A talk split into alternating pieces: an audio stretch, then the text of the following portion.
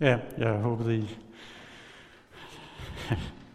Den måde, det fungerer på indimellem. Jeg hedder Peter. Nogle gange så øh, ringer Kristoffer og hører, om jeg vil sige noget. Og så øh, siger jeg ja, fordi det er jo ikke til at vide, hvad Gud vil med det. Og øh, Kristoffer havde et problem, fordi lige pludselig så blev arrangeret konfirmationer igen, og så kunne han ikke selv stå for det, og så ringte han for et par uger siden og spurgte, hvad, øh, vil du ikke øh, prædike? og øh, det vil jeg jo gerne. Øh, og han gav også egentlig bare, men du bestemmer selv. Og øh, så tænkte jeg, så måtte jeg jo sådan bede lidt over, hvad var det? Og, sådan, og det blev sådan noget med synd.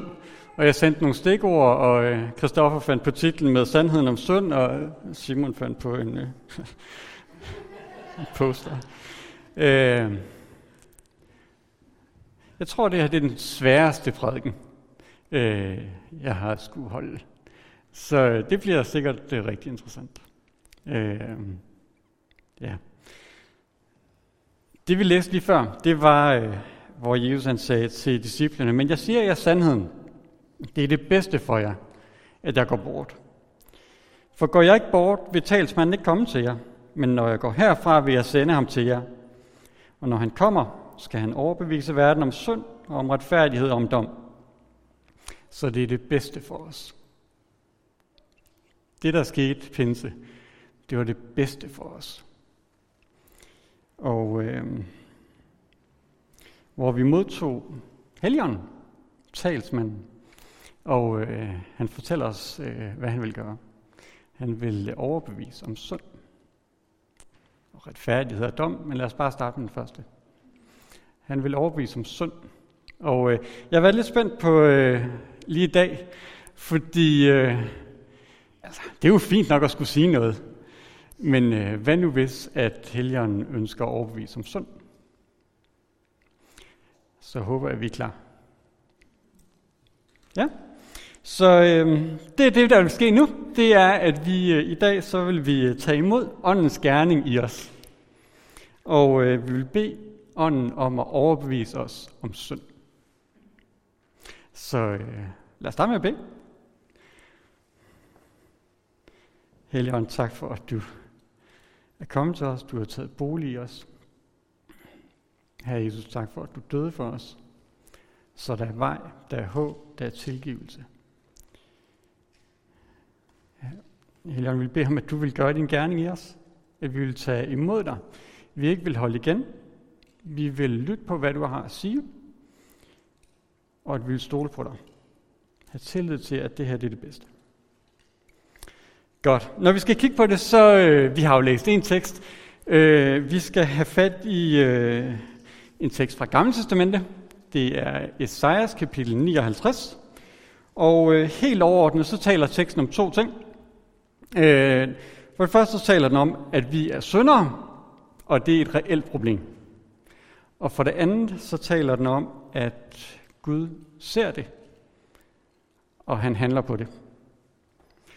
Men lad os starte med øh, de første to vers, hvor der står, Herrens arm er ikke for kort til at frelse, hans ører er ikke for døve til at høre.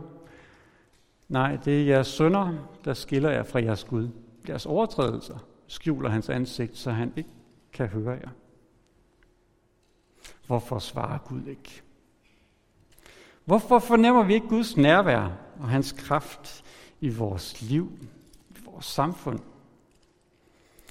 Hvorfor ser det ud til, at Gud han ikke overholder hans overmod store løfter? Det kan vi jo give mange forskellige forklaringer på. Vi kan sige, at Gud han er jo ikke stærk nok. Vi kan også sige, at hans arm er nok for kort, eller han hører os måske ikke. Måske skal vi bede lidt bedre, eller bede lidt mere. Eller måske er han bare optaget af større problemer end mig. Der er jo større problemer ude i verden end mig. Så det er jo nok derfor, han ikke hører. Men ingen af de forklaringer er sande. Han er stærk nok. Han kan godt høre. Og sådan, og, men det er ikke det. Årsagen er vores synd. Det er vores synd, der står i vejen for relationen mellem ham og os. Så Esajas han kalder os til at forstå sådan en helt simpel øh, årsagssammenhæng. Gud er hverken magtesløs eller døv eller ufølsom. Han er blot hellig. Og der er kun, der er kun én ting, der kan skabe afstand til Gud. Det er synd. Og hvis vi tror, at vi kan leve i relation til Gud, mens vi lever i synd, så tager vi fejl. Synd adskiller os fra Gud. I teksten der læste vi det her med, at det er synd, at vi ikke øh, tror på Jesus.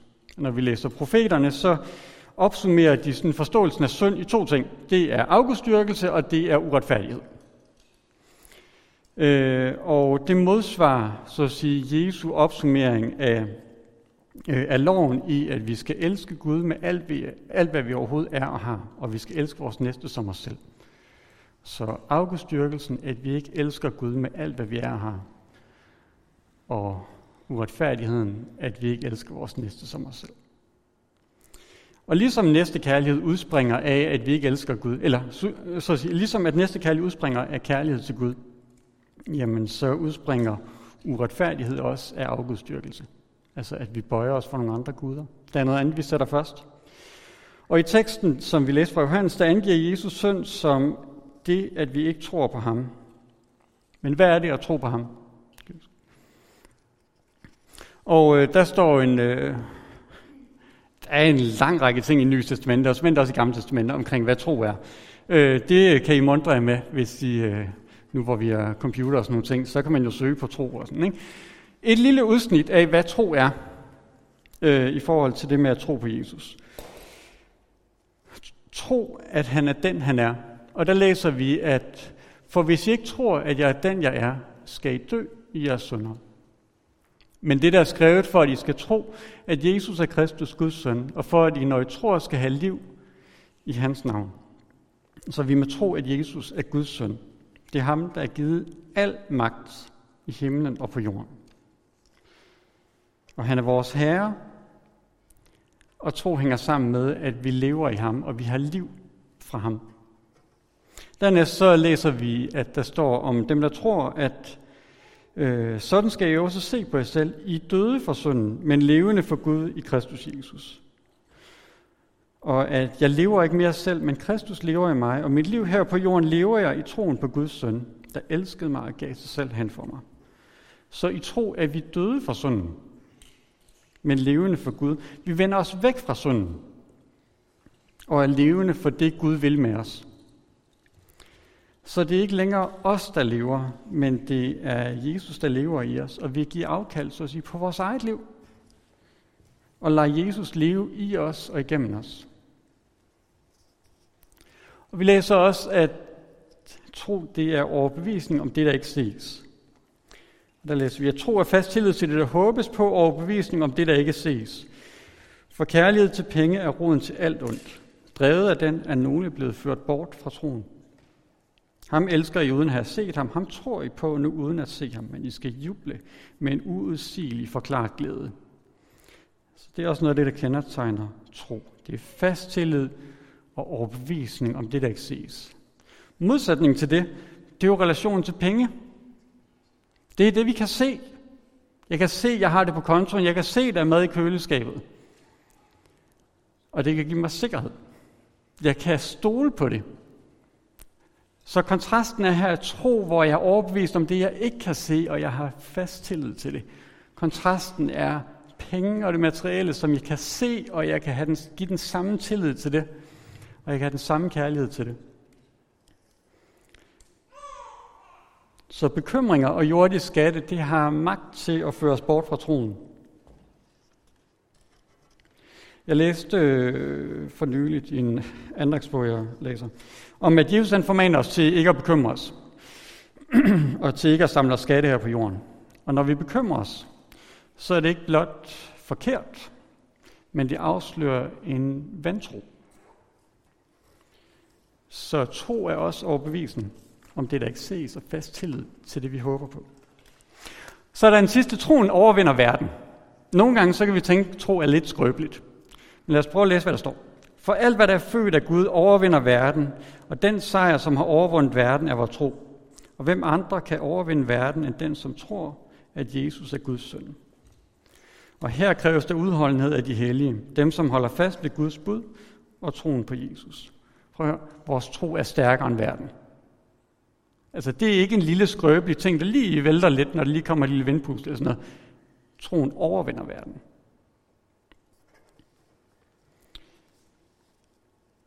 Og livet i den verden, der må vi være udholdende. Og vi må holde fast ved Guds bud og ved troen på Jesus. Vores synd er, at vi ikke tror på, at Jesus er den, han er. Vores synd er, at vi lader, ikke lader ham leve igennem os. Og i stedet stoler vi på os selv og holder os til andre guder. Og i bekymring for og kærlighed til os selv, så elsker vi os selv mere end vores næste. Dem, der rent faktisk har brug for os. Lad os øh, gå lidt videre. Tilbage til Isaias-teksten. Øh, hvor vi læser fra vers 12, så vi lige sprung, sprung 10 vers over, der egentlig bare, han, han, han udpensler lidt, hvad synd er for Israel. Øh, men lad os læse.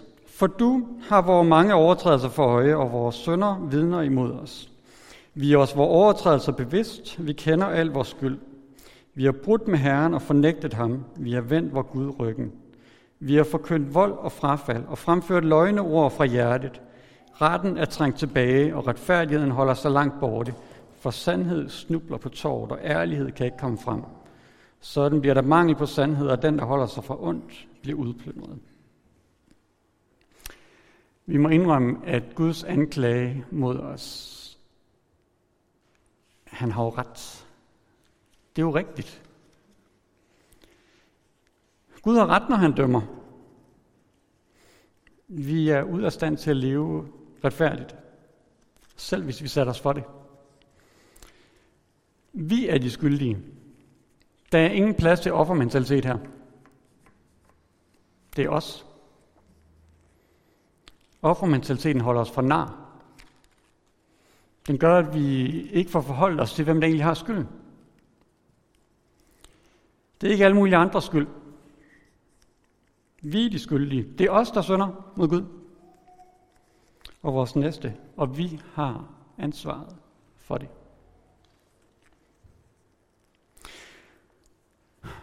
Tro på Jesus, det gør, at vi øh, må se os selv på en ny måde. Vi må se os selv i et nyt øh, lys. Vi ser, at vi synder. Det er blot upersonlig teori, hvis vi ikke ser os selv i et nyt lys. Når troen på Jesus den bliver personlig, der ser vi vores egen synd. Der ser vi, at det er her, vi har problemet. Og det er også her ansvaret er. Det er ikke teoretisk ondskab, det der foregår. Det er ikke tro på, at der er noget ondt ude i verden. Men en ondskab, der er lige her. Jeg gør ondt. Det er mig, der svigter Gud. Og jeg svigter min næste også. Gud kan til enhver tid handle nådigt over for os. Men i vores modtagelse af Guds nåde må der komme så at sige, et tidspunkt, hvor vi anerkender ondskaben i vores synd, og at vi er magtesløse over for at fjerne den. Der må komme et tidspunkt, hvor vi ser det, og vi accepterer det, og siger, ja, det her problemet er. Det er lige her. Så sejren over synd er umulig uden anger. Anger og modtagelse af Guds nåde hører sammen. Lad os øh, tage den næste. Nu har vi talt om, hvordan er det med os. Nu bevæger vi os over på, hvad, hvordan Gud han handler. Det første, vi må sige, det er, at han ser. Lad os læse øh, det næste vers, hvor der står, det så Herren, og det var ondt i hans øjne, at der ikke fandtes ret. Synd og ondskab er det, der er imod Guds mening med skabningen. Vi læser i første Mosebog, skabelsesberetningen, hvor at uh, sådan omkvædet er, at Gud så det, og han sagde, at det var godt. Og her der læser vi, at Gud så det, og han sagde, at det var ondt. En modsætning til det, det er skabt til. Og det er det, der ligger i sund ondskab. Det er, at vi begynder at leve i modsætning og i oprør med det, vi er skabt til, og det, som skabningen er skabt til. Vores store håb er, at øh, Gud ser. Gud ser, hvad der foregår. Vi er ikke let i stikken. Vi er ikke alene. Tak.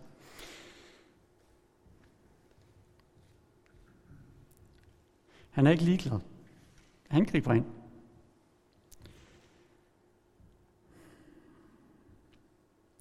Han ser, når vi vil skabe vores eget liv og være vores egen herre. Han ser, når vi ikke tror, tror på ham eller stoler på ham. Han ser ondskaben, undertrykkelsen, uretfærdigheden, synden, hadet, ligegyldigheden. Han ser kødets gerninger. Utugt, urenhed, fjendskab, misundelse, bagtagelse, selviskhed, kissighed, splid, drukkenskab og meget mere. Og han ser de børn, der bliver slået ihjel, uden at blive født.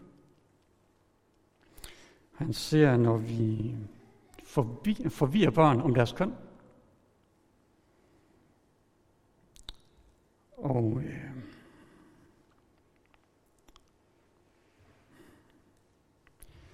Og han ser også nogle gange, når vi som fædre giver vores børn en telefon uden at begrænse adgangen. Og han ser, når vi som fædre ikke tager, øh, ikke tager ansvar for at ofre os for vores hustruer og for vores familier. Når vi prioriterer andre ting over dem. Og han ser, når vi tænker mere på os selv, end på de mennesker, der er afhængige af os. Der er en Gud, der ser. Og det er vores håb. Ellers så er vi let i sting. Men det er vores håb, at der er en Gud, der ser. Vores håb er ikke selvudvikling. At så læser jeg en eller anden bog, ser en eller anden video, og så bliver jeg et bedre menneske. Det er ikke vores håb. Det tænker jeg, at de fleste af os nok finder ud af, hvis vi prøver det. Vores håb er heller ikke, at alting sådan pludselig bliver bedre, som sådan lidt magisk. Sådan foregår det heller ikke. Vores håb er, at der er en Gud, og at han ser, og han ikke er ligeglad, og han griber ind.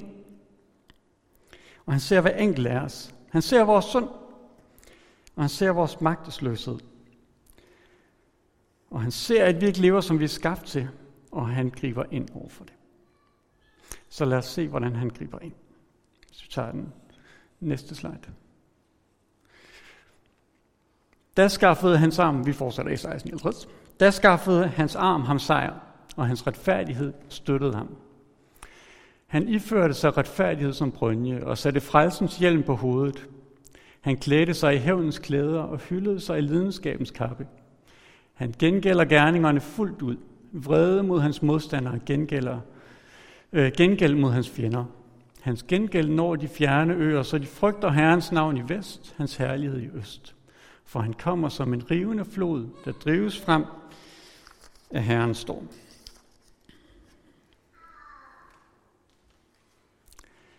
Her møder vi Gud som en mægtig kriger, der kommer for at overvinde folkets fjender. Det er ikke for sjovt det her. Men hvem er de her fjender? Hvem er det, han kommer for at overvinde? Hvad er det, der besejres? Det er synden. Så den her kriger, vi møder her, den mægtigste kriger, der nogensinde har rejst sig, går i krig med den største fjende. Synden. Ikke synden ud i verden. Min synd. Min synd. Der, hvor jeg har svigtet. Der, hvor at jeg ikke har været så levet i det ansvar, som jeg har fået. Det er den kriger, jeg står overfor.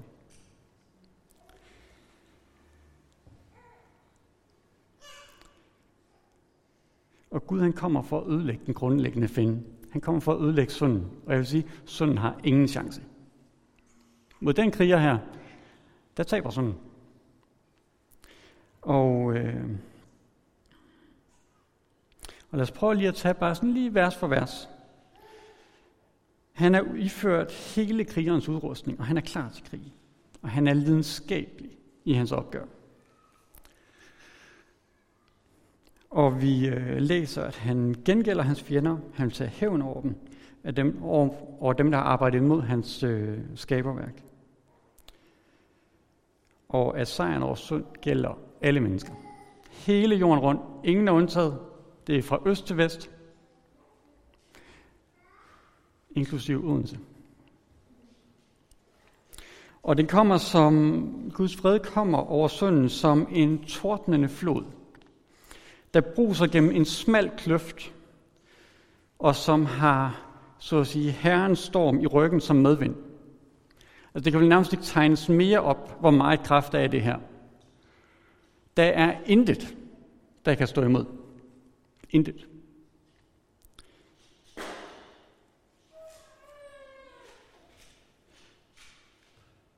Ja.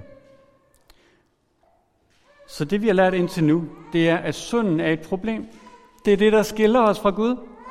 Det er skam ikke for sjovt, at vi taler om synd. Det er fordi, det rent faktisk er et problem. Det er det største problem. Og det er os, der har ansvaret. Og Gud ser det, og han er ikke ligeglad. Han rejser sig som en kriger, som en kriger, der aldrig er blevet set før, og går i krig med synden. Så det her vi er nu. Så tager vi næste vers. En løskøber skal komme til Sion, og til dem i Jakob, der vender sig fra synd, siger Herren. Formålet med, at Gud gør op med synd, er, så han kan frelse. Han er iført krigerens udrustning, så han kan frelse. Og Gud tager sådan umådeligt seriøst. Det er ikke sådan lidt, nå ja ja, kan vi ikke tale om noget andet? Det er ikke det indtryk, man får, vel? Han tager det meget seriøst, og han går i krig med det, og han gør, men han gør det for at frelse. Det er ud af kærlighed, det er ud af barmhjertighed. Fordi det er det bedste for os, at vi bliver overbevist om synd. Så der er håb. Gud sender en løskøber. En, der kan købe os fri. En, der kan så at sige, gøre, at vi ikke selv skal betale for det Og tage, så at sige, hævnen.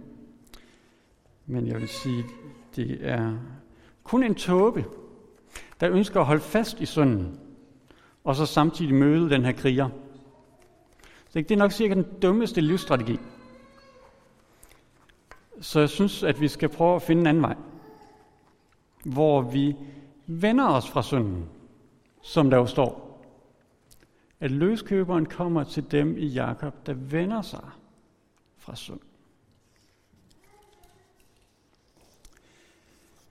Der er en, øh, jeg ved ikke om jeg bruger det rigtige ord, der er en forudsætning.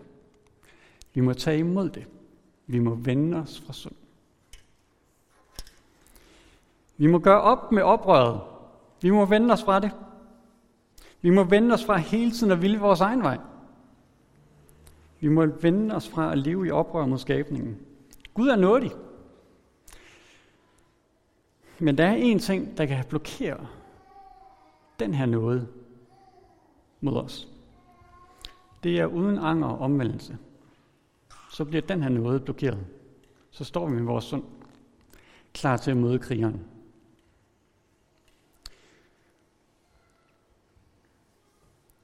Så vi må omvende os. Vi må vende os fra synd igen og igen. Han kommer for at købe os fri af synden, som er vores største problem. Han kommer for det. Alt, hvad der er brug for, er givet. Og vi må vende os fra synden. Og der er helt sikkert brug for en første omvendelse. En omvendelse, hvor vi kommer ind på et nyt spor, men der er brug for, at vi dagligt og tilbagevendende vender os om. Så vi fortsætter i det spor, vi er kommet ind på.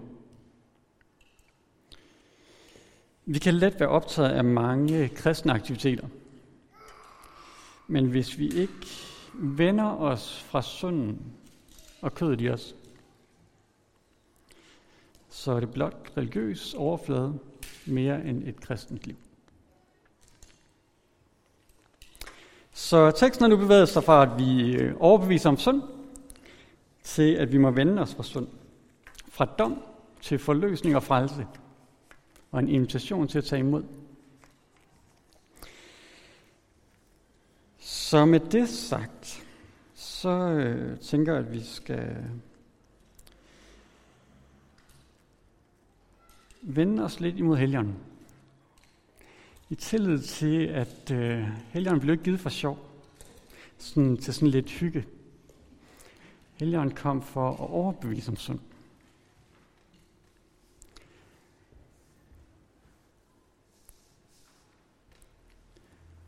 Overbevise og et kald til at vende om fra det. Gå væk fra det. Læg det bag sig.